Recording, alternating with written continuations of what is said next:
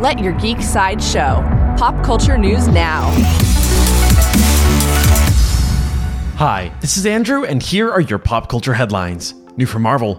Marvel shared an official clip for What If. The clip shows Captain Carter and Bucky Barnes in action as Steve Rogers assists them in battle in an Iron Man suit. What If will fly onto Disney Plus on August 11th. Coming soon from FX. FX released a poster for Y: The Last Man. It shows Yorick and Ampersand silhouettes on top of the show's Y logo and also announces the premiere date. Y: The Last Man will debut on FX on Hulu on September 13th. For fans of Star Trek, Paramount is set to make a brand new Star Trek show. According to the New York Times, the series will be centered around the Starfleet Academy, made with a younger audience in mind. There is no further news about the Starfleet Academy series at this time. New from Amazon.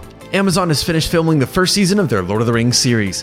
They confirmed with a thread on Twitter thanking the cast and crew as well as New Zealand for being the incredible place to call home as the team brings the Second Age and Middle Earth to life. The Lord of the Rings series premieres on Amazon Prime on September 2nd, 2022.